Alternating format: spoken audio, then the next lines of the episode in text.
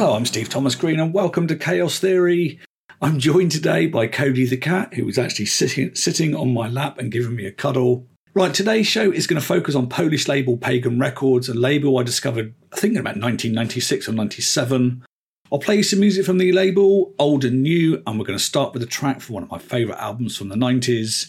From the album Profanum Aeternum Eminence of Satanic Imperial Art, this is Profanum and the Descent into Medieval Darkness.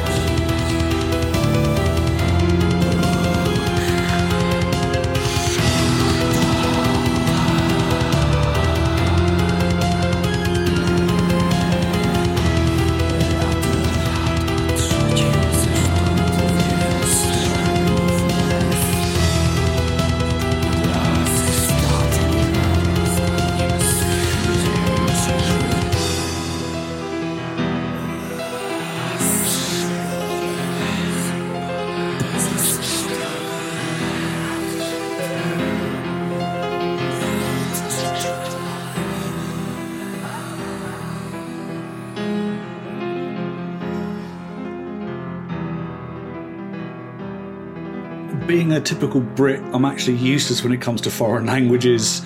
Um, I even watch a lot of Polish TV, so I, I will make my excuses in advance because the band name is Polish, the album title is in Old Norse, and the song title is in Icelandic. So here we go. Some of it's easy, some of it's not. The band are Pandrador, and from the album Seder, which is due out in about a month's time, this is Hvergelmir.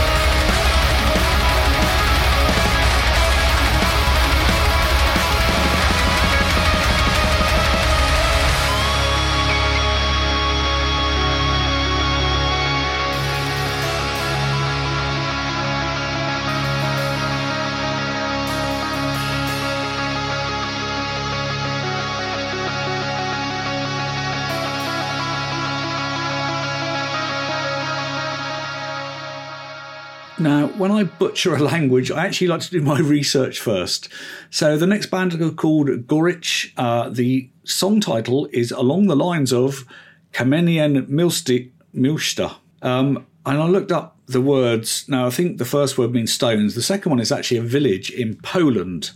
And if I flip over to a different page, uh, Milcza is from Krosno County, Subcarpathian Voivodeship. So, did Voivod get their name from an area in Poland? I have no idea, but I thought that was quite interesting as I butch as I butcher the, the language of Poland. Anyway, enjoy the track.